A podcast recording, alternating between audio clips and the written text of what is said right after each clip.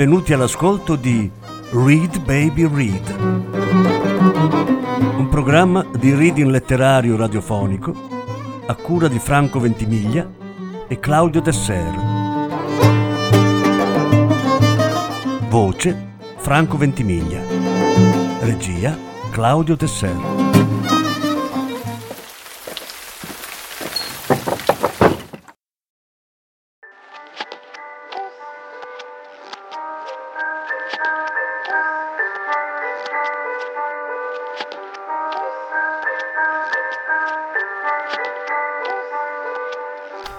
Gianluca Barp racconti.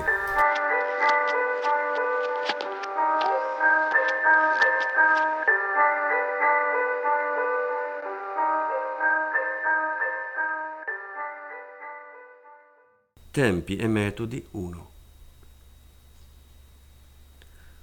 Olindo aspirò avidamente la sigaretta, rilasciando ritmicamente il fumo dalla bocca fece scivolare il braccio sul tavolino e catapultò un grigio mucchietto nel posacenere, finemente ricamato dalla nota ditta di liquori.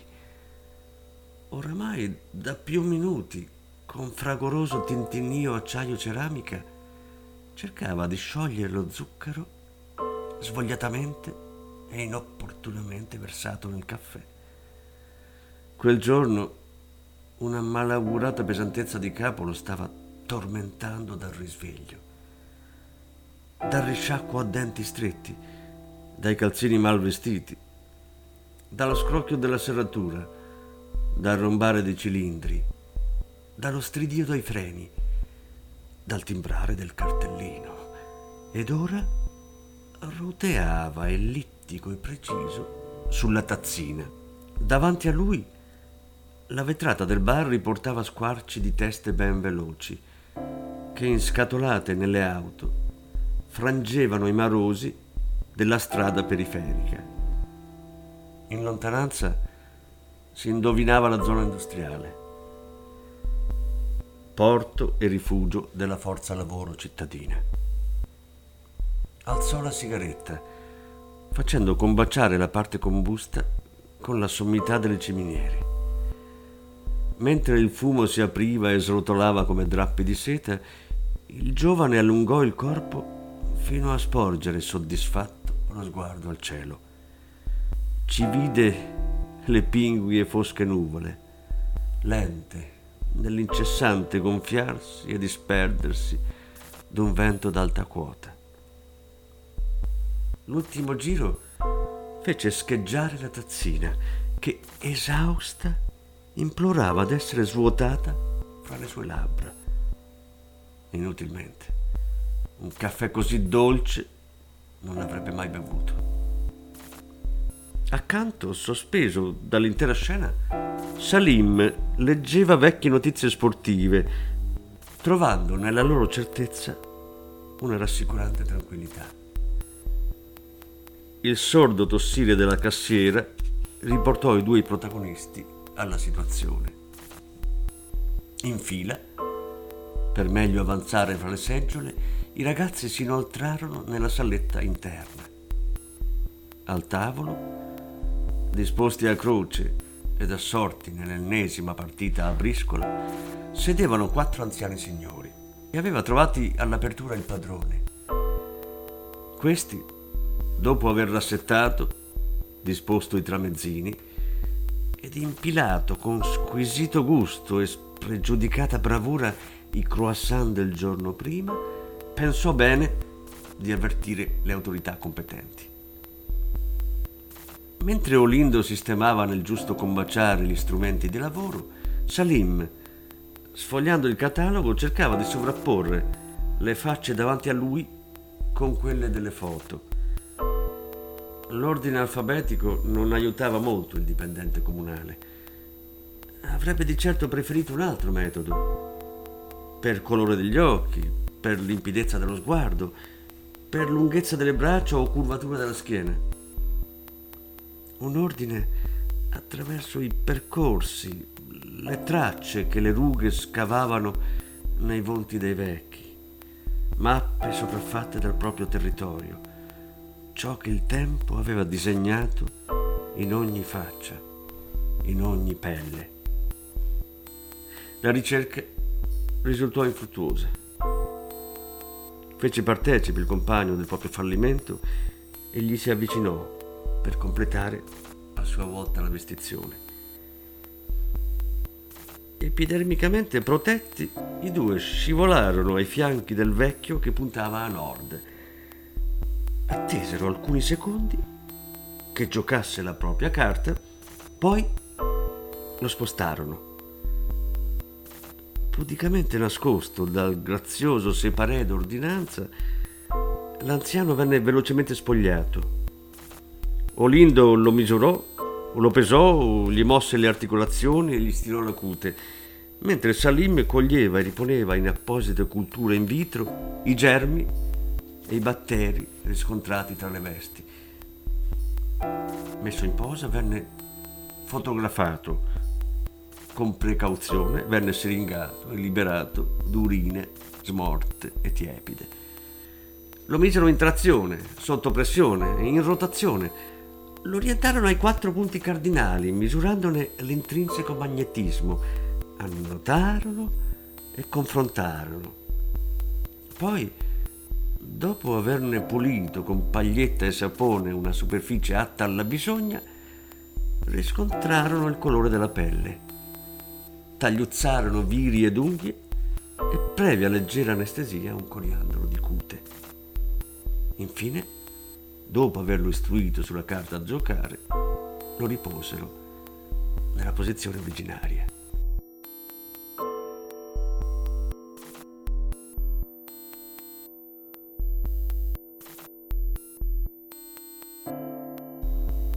A seguire un secondo vecchierello venne visitato. Questi, al contrario del primo, diede qualche problema d'ordine tecnico facendo perdere fra la sua ruga marsupiale la sonda batimetrica.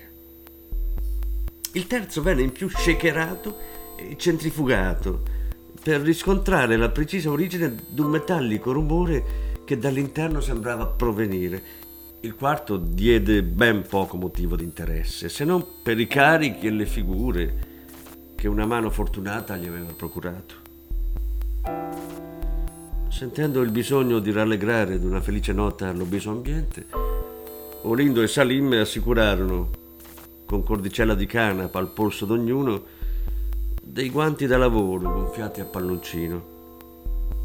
Al loro interno, come boccia natalizia, si vedeva fioccare il talco, leggero e giocondo. Smontati gli apparecchi, svestiti d'ordinanza e pagati i caffè, i due si infilarono nell'auto comunale orientandola verso il centro.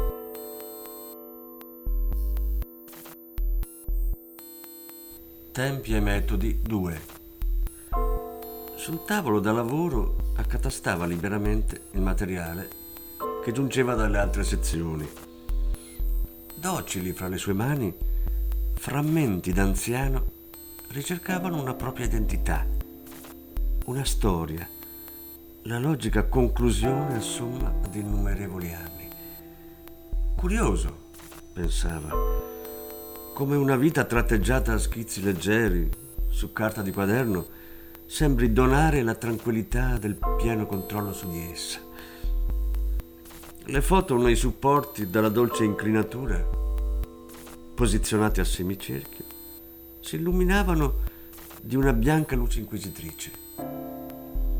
Le misure gli precisavano l'impatto fisico, l'equilibrio che quei volumi corporei avevano creato con il mondo circostante, ma erano le ombre nello sguardo a svelare i segreti del vissuto. Raccolse l'istantanea all'estrema destra, la esaminò con l'ausilio di strumenti atti a potenziare la vista, la fece lentamente ondeggiare. Nel sinuoso movimento che percepiva, riconobbe la pigra risacca d'una vita senza scosse. Nel limpido sentiva la mancanza di un trauma, di un'infanzia lacrimevole, della povertà sdrucita delle vesti. Gli studi, le amicizie, la famiglia di certo confacente alla medie matematiche dei rapporti annuali l'annoiarono non poco. Redasse svogliatamente il fascicolo, non dimenticando di far pesare sulla sua mano la freddezza d'una latente antipatia. Poi lo contrassegnò, firmò, arrotolò e lo infilò nel tubo metallico della posta pneumatica, dove la necessaria pressione permise il trasporto al piano superiore. Qui menti sopraffine dalle specifiche conoscenze annusarono, ricercarono e ritagliarono il nome che per misura e colore sembrava meglio abbinarsi alla faccia proposta. Vero lavoro di cesello, dovendo a posteriori contenere in sé l'intera vita. Le molteplici sensazioni suscitate dalla presenza di quell'essere umano, al contrario del nome di battesimo, che posto al principio del pianto d'un bimbo spesso ricalca solo il capriccioso volere dei genitori.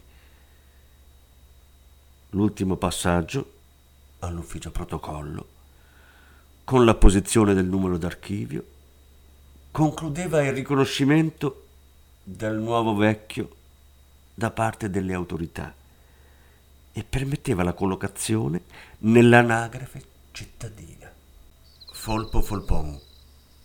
Già la pensilina mi culla. Al volere della mano esposta si blocca il mezzo cittadino, ricoverandomi nel suo ventre. Mi siedo sull'ergonomico sedile. Qual delizia di delizioso miele. Sento sera e pace. La testa lenta si inclina. 15, 20, 35 gradi. Si blocca infine la tempia leggera imprimatura sul vetro, al caso di sicurezza uscita, e gli occhi appesantiti, stanchi, infraciditi, si coricano in sonni chiari. Passano sulle prime, in retina impresse, le luci del ponte ombelicale, verso il sogno nero-verde che mi attende alla fine della corsa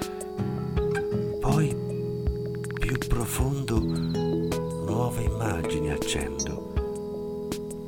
Goccia lenta, goccia, rubinetto perde, si impolla nell'acquaio, sul piatto doccia, fino a ricercare limiti diversi, scavalcando pie pari, bordi bassi, ceramiche assortite, aree pedonali,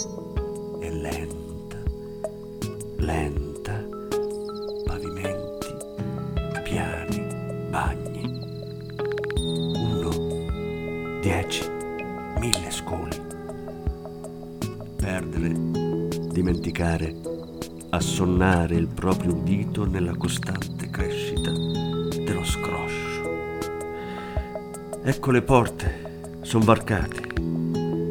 Lunghi, familiari corridoi, scala, gradini, salotti di ogni sorta e cresce, cresce, cresce. Si accusa l'acqua di laguna. Città zuppa, rotta alle intemperie. Si tura il naso volte e volte all'anno. Veneziani silenziosi annegano nei campielli fatica della porta, roteare su se stessa, cardini oliati d'acqua salsa. Il rio si trova sotto la finestra della cucina. Ora il fiume è mare.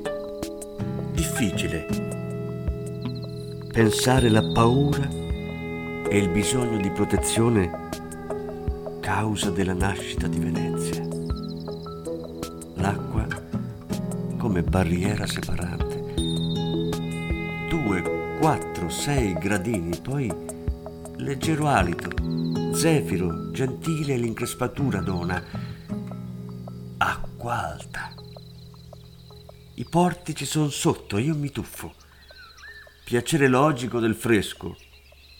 E libero, disatto o go o sfogio piatto, mi approprio di campi, ri e calli, braccio, pancia in su, dorso panoramico, il sole sulla faccia, placido, navigo, ramingo, da marina incantato, da grandi bifore incastonato. Venezia è un'unica bracciata. Questa città ha finalmente deciso di morire, nella ridicola prospettiva di sgretolarsi come vecchio femore. Un unico sentimento muove l'atto infantile del ludico gioco, lo sparire dell'immagine fra i mille cerchi d'uno specchio d'acqua infranto dal sasso. Solidità, continuità, certezze dovrebbero essere parole sconosciute a una città che nasce non dove l'onda si infrange, ma dal suo rigoglioso spumeggiare, come se queste gocce prendessero forma per dare l'elegante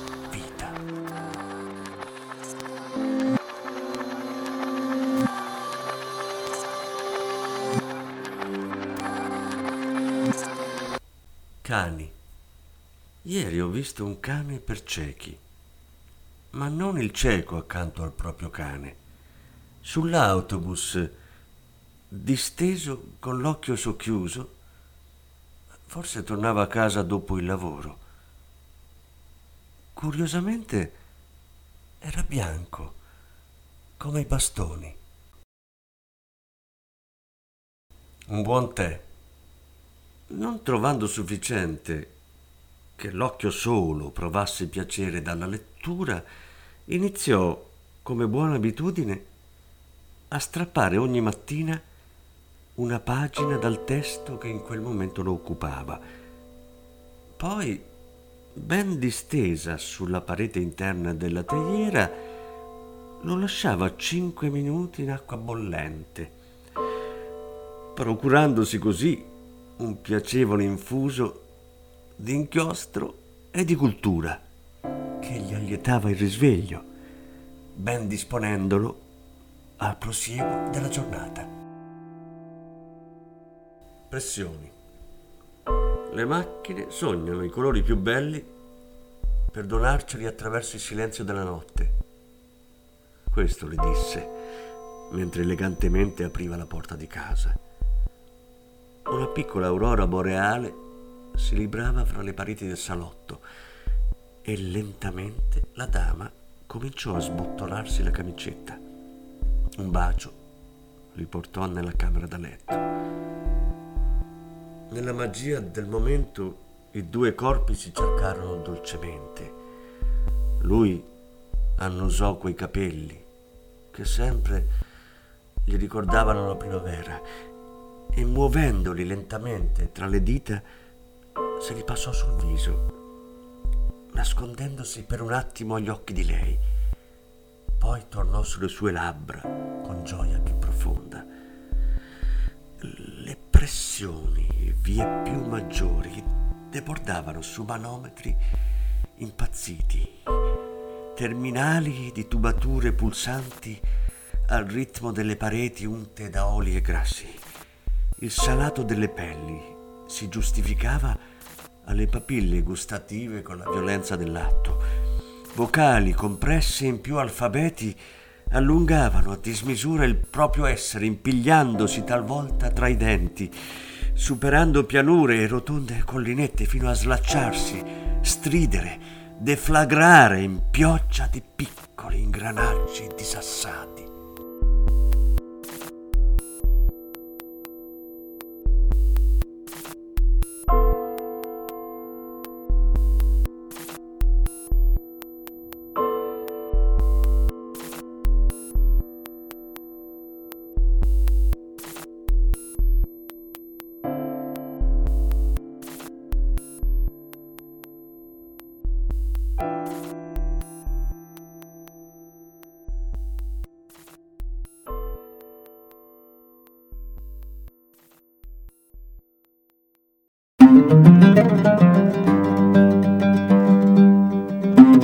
Avete ascoltato Read Baby Read, un programma di reading letterario radiofonico a cura di Franco Ventimiglia e Claudio Tesser.